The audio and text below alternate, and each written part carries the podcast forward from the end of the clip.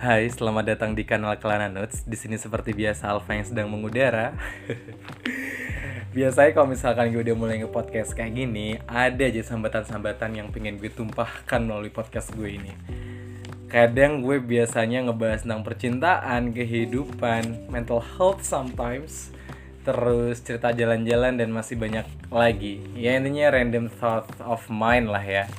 Nah hari ini sebenarnya ada yang sedikit um, men-take over pikiran-pikiran gue. Karena oke okay, awalnya jadi beberapa bulan yang lalu atau mungkin udah lama banget sih gue ngikuti beberapa kasus yang sempet rame gitu di Indonesia. Kalau misalkan dulu teman-teman pernah mengikuti hashtag uh, kami Agni dan juga kasus yang menimpa ibu baik Nuril gitu.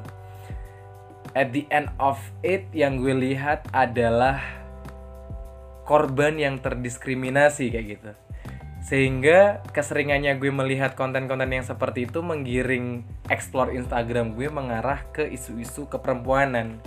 Dan menariknya beberapa bulan lalu muncul di explore gue tentang feminisme.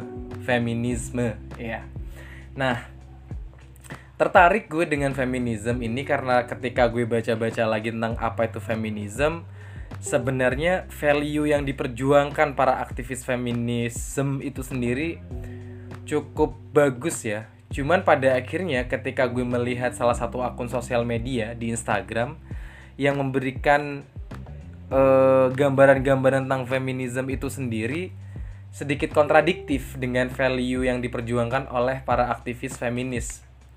Dan ya, untuk bisa meluruskan hal tersebut, gue pengen banget gitu ngasih ngasih pemahaman karena gue juga berangkat dari hal yang awam tentang hal ini sehingga uh, teman-teman online gue di kanal Kelana Notes ini juga bisa sama-sama belajar mengenai hal ini.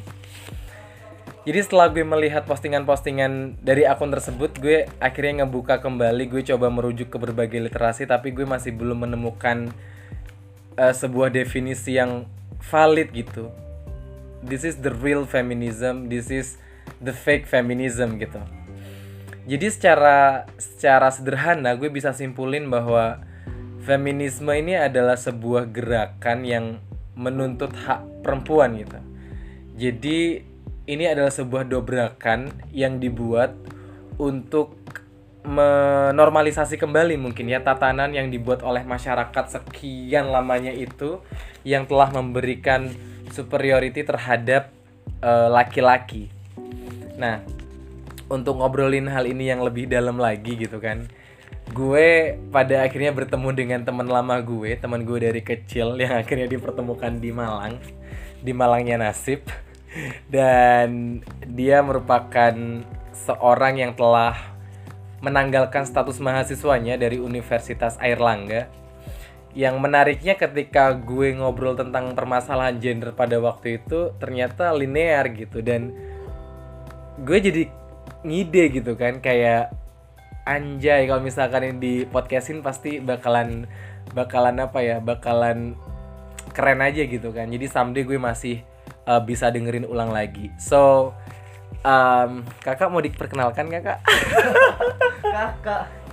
So ya namanya bagus Aldiawan guys. Bagus Aldiawan yang hari ini udah bersedia thank you untuk diajak ngobrol di sini but Anyway, buat kalian misalkan udah mendengarkan tentang obrolan kita hari ini, misalkan kalian berada di posisi yang pro maupun kontra, that's totally fine gitu kan. Karena bagi gue yang namanya diskusi adalah jantung ilmu pengetahuan.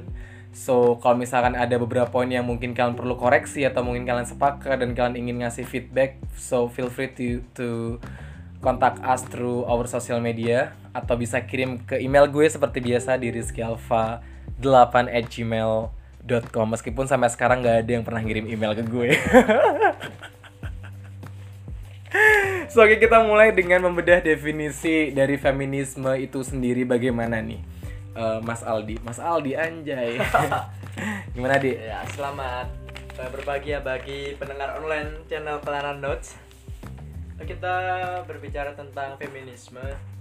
Uh, feminisme ya karena di belakangnya ada isme-ismenya Uh, menurut sepengetahuan saya itu merupakan suatu pandangan atau ideologi untuk menciptakan gender equality, kesetaraan gender bagi perempuan dan laki-laki.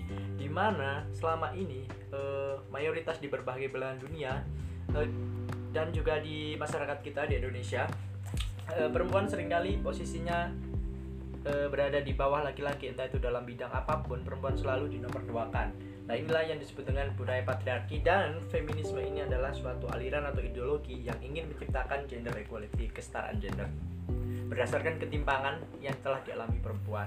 Ya. Jadi memang memang kalau misalnya kita ngomongin tentang patriarki emang dia udah ngasih superioritas gitu ya terhadap laki-laki dan banyak banget akhirnya masalah-masalah yang muncul karena karena nggak tau gue nyebutnya ini sebagai ideologi atau sebagai pemahaman kayak gitu Iya.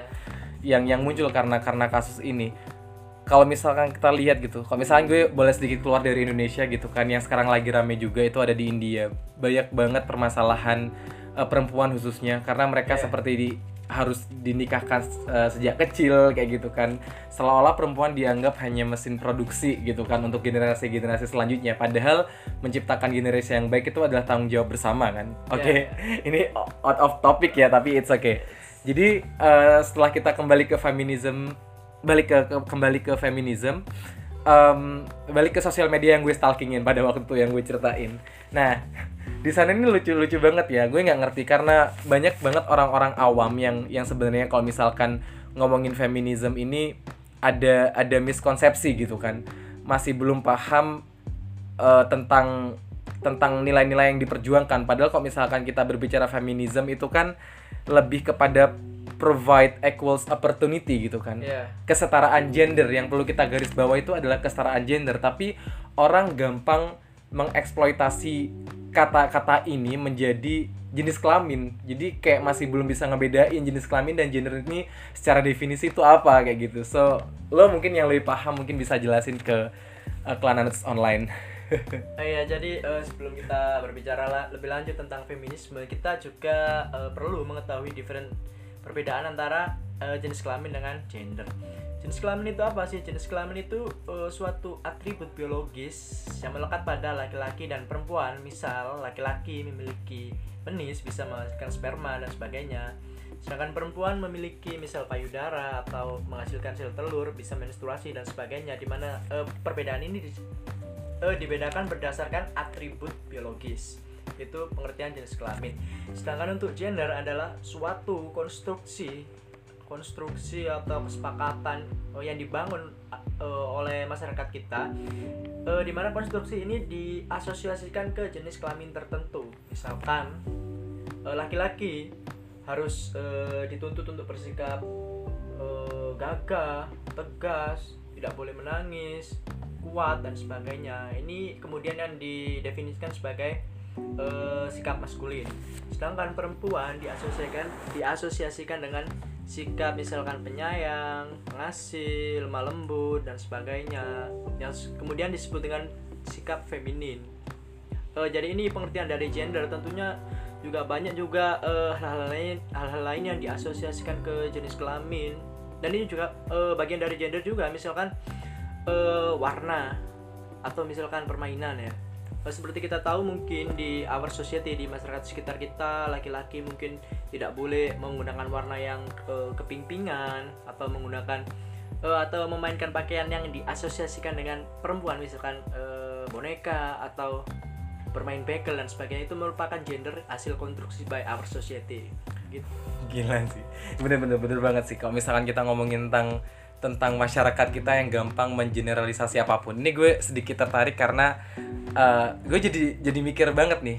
Kalau misalkan contoh gitu kan yang sering terjadi di di di sekitar kita kalau misalkan pink itu selalu diidentikan dengan wanita dan hitam selalu diidentikan dengan laki-laki. Iya. Padahal gue jadi mikir sejak kapan yang namanya warna itu punya jenis kelamin kayak gitu kan. Sejak kapan gitu? Adakah eh, hal absolut yang tidak bisa dibantah bahwa warna itu punya jenis kelamin kan kayak gitu. Nah permasalahan gender ini sendiri kalau misalnya kita tarik itu kan lebih kepada eh, sifat-sifat yang dikonstruksikan ya, bukan Iya. berarti sifat-sifat natural gitu kan. Jadi ini Iya, adalah hasil dari konstruksi masyarakat kita sendiri. Nah ini yang namanya gender itu sering dikaitkan dengan kodrat. padahal kalau menurut gue pribadi kodrat tuh lebih kepada jenis kelamin itu sendiri kan Kodrat itu pemberian Tuhan yang sudah tidak bisa dirubah lagi. Nah. Nah, nggak mungkin kan perempuan tiba-tiba memiliki penis bisa menghasilkan sperma kan nggak mungkin. Kalau gender kan itu hanya konstruksi bisa bisa saja perempuan memiliki sifat eh, maskulin apa sifat gagah penyayang oh, sifat gagah tegas dan sebagainya kan itu hanya eh, konstruksi saja Iya. kalau takdir kan apa kodrat kan sudah tidak bisa dirubah Aha. Nah ini yang yang yang mungkin sedikit miskonsepsi dari pemahaman yang sering yang sering kita deng- dengar gitu. Karena eh, kalau misalkan ngomongin gender sendiri itu masalah-masalah yang muncul banyak banget kan Eh, akibat dari konstruksi sosial ini. Salah satu yang udah rame dibicarain tuh mengenai tentang gender toxicity gitu kan. ya Nah, gender toxicity ini sendiri sudah mengakar gitu kan dari zaman dulu dan ini cukup membebani nggak cuma bagi perempuan kalau menurut gue pribadi. Banyak juga teman-teman gue yang laki-laki yang akhirnya mereka menjalankan hidupnya gitu kan untuk membuktikan kepada masyarakat tentang kemaskulinan kemaskulinan itu sendiri gitu. Atau kalau misalkan mereka tidak bisa eh, membuktikan hal tersebut kayak mereka harus siap aja gitu menerima nyinyiran dari orang lain gitu dan itu cukup cukup eh, menjadi beban juga buat buat kita sendiri. Sedangkan kita sendiri sebagai manusia itu ya harusnya merdeka terhadap pilihan apa pun yang ingin kita pilih kan? Eh, ya mengenai toxic eh, gender toxicity yaitu tadi hasil eh, konstruksi gender. Sebenarnya eh, gerakan feminis ini tidak melulu untuk eh, menguntungkan perempuan tapi juga menguntungkan laki-laki juga di sisi lain. Seperti em, jika kita berbicara eh, gender toxicity. Misal begini kita, kita berdua kan sama laki-laki. Eh, mungkin mungkin kita memiliki pengalaman yang sama. Misal kita laki-laki nih ketika kita sedang sedih kita tidak eh, kita kita sedang sedih kita tidak boleh misalkan tidak boleh untuk bersedih tidak boleh untuk menangis kita harus kuat. Misalkan eh, ada perkataan begini kamu laki-laki kok kamu nangis sih? Laki-laki nggak boleh cengeng dong. Laki-laki harus Anjir. kuat. Itu kan apa ya kita membatasi kita untuk meluapkan meluapkan emosi yang memang sudah alami sebagai seorang manusia. Padahal emosi itu bentukan Tuhan loh. Iya, padahal emosi kan juga bentuk ketuhan, tapi masyarakat kita membatasi hal-hal yang seperti itu kan juga eh, bisa berdampak bagi mental health eh, sesudahnya atau berdampak pada psikologis anak tersebut. Eh, ada juga contoh-contoh lain, misal eh, laki-laki harus kuat, harus bisa benerin inilah benerin ini eh, yang sebenarnya kita itu tidak mampu tapi kita eh, dituntut untuk memenuhi standar-standar masyarakat itu eh, di mana jika kita tidak mampu memenuhinya kita harus siap dengan judgmental by our society. Dan itu juga berpengaruh eh, baik bagi kesehatan psikis atau psikologis kita. Bener, karena kalau misalnya ngomongin emosi sendiri, eh kita tuh dari kecil emang dididik seperti itu kan. Kalau misalnya Iya. kita mau nangis, jangan nangis nanti nanti di digigit monyet gitu kan, atau jangan marah nanti nanti eh, ditangkap polisi. Padahal hak lu apa gitu kan untuk menolak emosi negatif gitu. Lalu kalau misalnya kita harus tolak emosi negatif itu kita sama aja nggak sih menolak pemberian dari Tuhan kan? Karena kan Tuhan juga yang menciptakan emosi negatif tersebut. Sehingga kalau misalkan kita ngomongin tentang emosi yang ditumpuk-tumpuk itu sendiri, itu kayak diibaratkan sama kayak air gitu kan yang yang yang yang ditutup pakai tutupan panci Iya. dan dia dibiarkan mendidih dan pada akhirnya ketika emang itu terus ditutup akan mencuat dan meledak gitu. dan meledak. Dan ini udah tentunya sangat-sangat tidak baik kan buat kesehatan uh, mental kita itu sendiri. Tapi hari ini kita nggak bahas kesehatan mental ya, kita kembali ke topik feminisme. nah menarik dari sosial media yang yang gue stalkingin lagi itu muncul banyak statement khususnya dari pria-pria yang cukup em, di jalur kontra terhadap terhadap narasi yang dibawa para aktivis feminis gitu. Eh, yang sering kita dengar sih, ini ini mungkin eh, lebih gampang untuk dicerna oleh gue yang awam gitu kan. Kayak misalkan eh ya sok-sokan lo memperjuangkan feminis nanti lo mis kalau misalkan angkat galon ya udah lo angkat sendiri gitu. Kalau misalkan lo mau makan eh ya udah jangan minta bayarin bayarin laki-laki gitu. So, what do you think about it? Eh, sebenarnya eh, apa mengenai gender apa tadi gender toxicity ya Hmm, nggak yang angkat galon Iya, yang angkat galon ya itu kan salah satu contoh ya bentuk kecil dari memang eh, penerapan apa asosiasi gender ke jenis kelamin tertentu itu hanya satu bentuk kecil lah. Tapi sebe- sebenarnya permasalahan kita mungkin tadi yang Mas Alfa katakan eh, laki-laki itu agak terganggu dengan gerakan feminis ini. Kenapa? Karena mungkin ya eh, dia ingin eh, mungkin karena selama ini laki-laki berada di atas di super eh, by construction di masyarakat kita kan laki-laki ditempatkan di di atas daripada perempuan jadi mungkin dia merasa eh, posisinya akan tergoyah ketika ada yang menyuarakan gerakan-gerakan feminis ini. Eh, posisinya sebagai di atas itu akan tergoyah sehingga dia apa sih eh, ketika tahu narasi-narasi yang dibawakan oleh feminis yang kontra dengan apa yang selama ini dibangun oleh masyarakat dia akan kaget apa sih ini perempuan kok gini-gini? Kan perempuan seharusnya dibawa laki-laki gini-gini dan sebagainya. Nah itu kan juga pikiran yang keluar dari laki-laki tersebut kan juga hasil konstruksi. Lah ini eh, merupakan PR juga sih bagi eh, terutama kaum feminis ya untuk eh, mendekonstruksi pikiran-pikiran tersebut sehingga eh, kita sama-sama memiliki pemahaman bahwa laki-laki dan perempuan memiliki hak yang setara untuk mencapai apa pun itu apa pun tujuan hidup tujuan bernegara dan sebagainya itu sih yang perlu de- dekonstruksi. Yang pertama kali ada dari dari pikiran. Sebelum kita eh, mendekonstruksi hal-hal yang lain ya yang pertama adalah pikiran dulu sih dan pemahaman.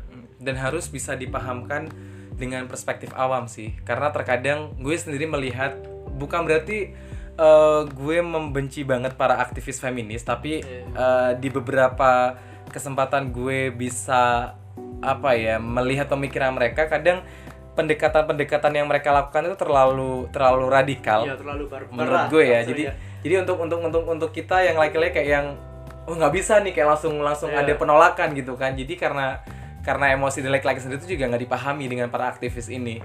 Dan terlalu saklek ya bahasanya. Iya. terlalu saklek sehingga keluar dari dari dari pengertian uh, feminis itu sendiri so kalau misalkan ngomongin tentang feminisme lagi ya dampak-dampak yang yang yang akhirnya terjadi I mean bukan feminisme eh, konstruksi sosial itu yang ter- konstruksi sosial yang tadi kita bicarain gue melihat prakteknya ini udah bener-bener ada tanpa kita sadari. Contoh sederhana itu kalau misalkan di dunia kampus nih ya di dunia kampus kita ngomongin tentang eh, hierarki di organisasi gitu kan Iya, entah kepanitiaan gitu.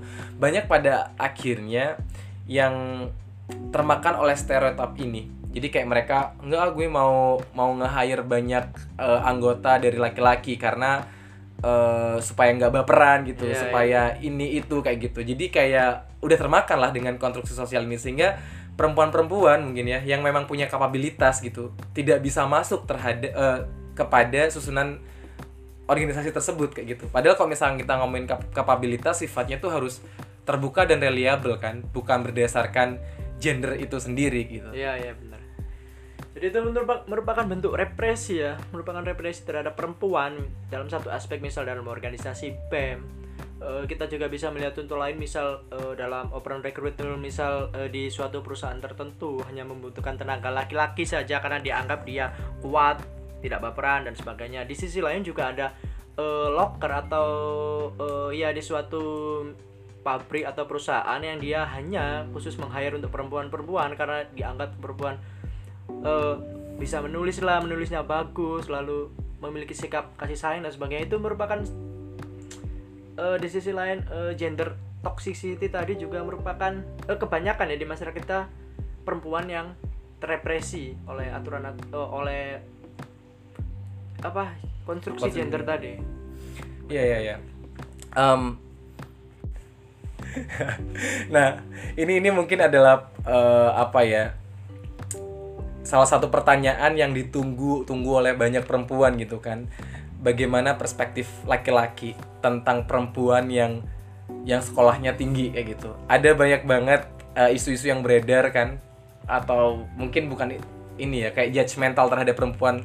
Kalau misalkan please lo nggak usah sekolah tinggi-tinggi nanti lo nyari jodohnya juga susah kayak gitu. Jadi apa ya lebih lebih mengarah bahwa perempuan tuh nggak boleh berkualitas gitu kan supaya Iya. bisa supaya bisa mendapatkan jodoh dengan cepat gitu. Kalau misalkan lo sendiri eh, memandang hal ini seperti apa? Kalau misalkan deh lo ngelihat orang seorang perempuan yang yang bisa sekolah sampai tinggi what do you think about about her? Oh iya, eh, banyak juga sih eh, di lingkunganku yang yang seperti itu sih misal dia eh, dalam suatu relation, dalam suatu hubungan yang laki-lakinya membatasi perempuan untuk tidak menempuh jenjang pendidikan yang lebih tinggi daripada laki-laki. karena apa? Karena laki-laki akan nanti e, merasa dia dia di bawah perempuan dan itu merupakan bentuk rapuhnya maskulinitas. Jadi laki-laki takut kemapanannya e, posisi status quo-nya dia sebagai superior itu akan dikalahkan oleh perempuan. Salah satunya dengan e, perempuan menempuh pendidikan yang lebih tinggi dia akan takut nanti posisinya akan goyah. Misalkan perempuan nanti ditakut akan bisa membantah argumen-argumennya dia yang selama ini dia e, mendominasi atau juga dia e, akan membantah misalkan perintah-perintah dia kemauan dia akan dibantah dengan akibat e, perempuan menempuh pendidikan tinggi ini juga. Meskipun kita tidak bisa e, memungkiri ya perempuan juga terseret dalam narasi-narasi ini. Misalkan uh, misalkan dalam diri perempuan aku nggak mau ah sekolah tinggi tinggi nanti aku susah dapat jodoh. Nah ini kan juga perempuan sendiri yang membatasi dirinya untuk hmm. berkembang. Akibat ya akibat ini lingkungan lingkungan itu tadi. Lah PR kita adalah mendekonstruksi pemahaman lingkungan pemahaman uh, di masyarakat kita ini terutama di laki-laki ya agar uh, apa ya tidak tidak memandang bahwa dirinya itu superior, bahwa posisinya itu status quo, bahwa laki-laki dan perempuan itu merupakan sama gitu sih. Oke. Okay. So, ya yeah, kok kembali lagi kepada pemahaman ini bahwa yang diperjuangkan dari feminisme itu sendiri bukan berarti peperangan perempuan melawan laki-laki yeah. atau perempuan ingin merenggut kesuperioran laki-laki ya. Tapi yang diharapkan adalah equality jadi kita perlu membedakan yang pertama masalah gender dan juga jenis kelamin karena at the end of the day itu nggak akan merubah struktur gitu loh. Struktur lo laki-laki dan perempuan gitu kan. Nggak akan merubah yeah. jenis kelamin lo tapi yang ingin disuarakan adalah uh, akses yang setara terhadap pilihan-pilihan hidup. Dan feminisme itu sendiri bagi gue adalah berbicara tentang keadilan gitu kan, bukan sekedar yeah. adil. Gue kemarin juga tertarik kayak melihat sebuah meme gitu kan. Meme-nya cukup memberikan gambaran terhadap keadilan itu apa gitu. Jadi di situ ada tiga orang tiga orang gambar ya, katakanlah tiga orang laki-laki yang sedang berada di balik tembok dan di depan tembok itu ada pemandangan yang indah. Atau mungkin pertandingan bola misalkan. Dan di situ tinggi temboknya adalah 160 cm. Kata katakanlah laki-laki yang pertama tingginya 170 cm, laki-laki kedua tingginya 150 cm, laki-laki ketiga tingginya 130 cm. Dan ada tiga balok. Nah, ketika kita berbicara adil, maka tiap laki-laki di sana itu mendapatkan satu balok. Tapi yang terjadi ketika tiap laki-laki mendapatkan satu balok, maka yang laki-laki dengan tinggi 170 itu akan dapat melihat lebih jelas, yang 150 dapat melihat, dan yang 130 tetap tidak akan melihat. Tapi ketika kita berbicara keadilan, maka yang tingginya sudah 170 dia nggak akan mendapatkan balok, yang laki-laki di bawahnya akan mendapatkan satu balok dan laki-laki yang paling pendek akan mendapatkan dua balok sehingga mereka semua dapat melihat itu semua. Dan mungkin secara pemahaman secara definisi bisa nggak sih gue gue katain kalau misalkan ini loh yang mau diperjuangin oleh teman-teman feminisme Iya mungkin seperti itu sih. Uh, adil kan bukan berarti sama kan? Mm-hmm. adil adalah sesuai untuk memenuhi apa yang mereka butuhkan sesuai dengan kebutuhan yang, yang memang mereka butuhkan bukan berarti adil memperlakukan dengan sama. Kalau laki-laki ngomongin feminis menurut lo? Maksudnya gimana? Laki-laki kan kayak misalkan ini kan uh, feminisme berbicara yeah. tentang hak perempuan tapi laki-laki yang ngobrolin hal seperti ini. Sebenarnya uh, seperti yang saya katakan tadi feminisme tidak melulu untuk uh, apa untuk kepentingan perempuan tapi juga untuk kepentingan laki-laki juga. Seperti yang tadi toxic masculinity laki-laki dibebani dengan berbagai konstruksi bla bla bla. Belum lagi laki-laki yang di, di ini ini harus menuntut ini ini kan juga itu kan membebani laki-laki juga. Dan dengan adanya feminis gerakan feminisme ini kan uh, untuk menghapuslah konstruksi-konstruksi yang saling membebani di antara dua jenis kelamin atau di antara dua gender ini. Dan menurut saya pribadi kalau laki-laki berbicara uh, atau me menyuarakan feminisnya, it's okay, it's fine karena ini kan demi uh, kemaslahatan umum, kemaslah kemaslahatan manusia meskipun pada saat ini laki-laki kan berada di posisi superioritas. Nah, untuk apa kita uh, di posisi superioritas di, dia di posisi atas dengan menindas uh, misalkan menindas perempuan gitu kan oke okay. menarik menarik jadi sebenarnya gue peng, masih pengen ngobrol lebih dalam lagi nih kalau misalkan ngomongin feminisme kan banyak banget kan jenis-jenisnya kan iya, yang kemarin gue baca ada liberal, liberal ada aliran ya, Marxis banyak. terus dan banyak hal lain tapi karena keter keterbatasan alat guys jadi rekaman gue cuma bisa uh, sampai 30 menit dan kita udah berbicara sekitar 25-an menit. So, we need to stop this. Mungkin di di kesempatan lainnya kita bisa membedah lebih dalam lagi menalar feminisme ini lebih dalam. Tapi untuk uh, episode kali ini lebih mengarah kepada pemahaman umum ya, supaya kita tidak keluar dari general konsensus uh, feminisme itu sendiri. Dan sebelum gue tutup, gue pengen ngasih uh, closing statement gitu kan. Tapi closing statement ini uh, gue serahin langsung kepada teman gue yang paling bersahaja dan paling baik dan soh soh sahabat insya Allah antil jannah ya. Amin. Amin amin amin. Uh, iya jadi aku mau uh, mengucapkan sepatah kata aja sih. Jadi uh, feminisme merupakan sebuah gerakan yang tidak hanya untuk kepentingan perempuan tapi juga untuk kepentingan laki-laki dan terutama untuk kepentingan kehidupan bersama kehidupan kemaslahatan umat manusia.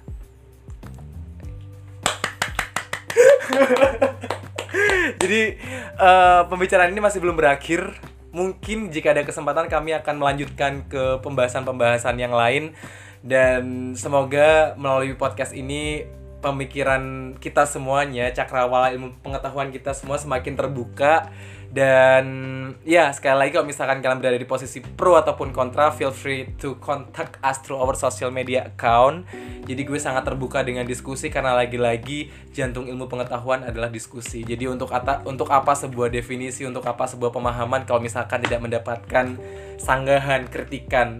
Karena dari kritikan-kritikan dan sanggahan tersebut lah ilmu pengetahuan bisa berkembang kayak gitu teman-teman. So thank you so much yang udah nyimak uh, sampai di hampir 30 menit ini. Semoga kita semua berbahagia dan 1 2 3 4 close the door.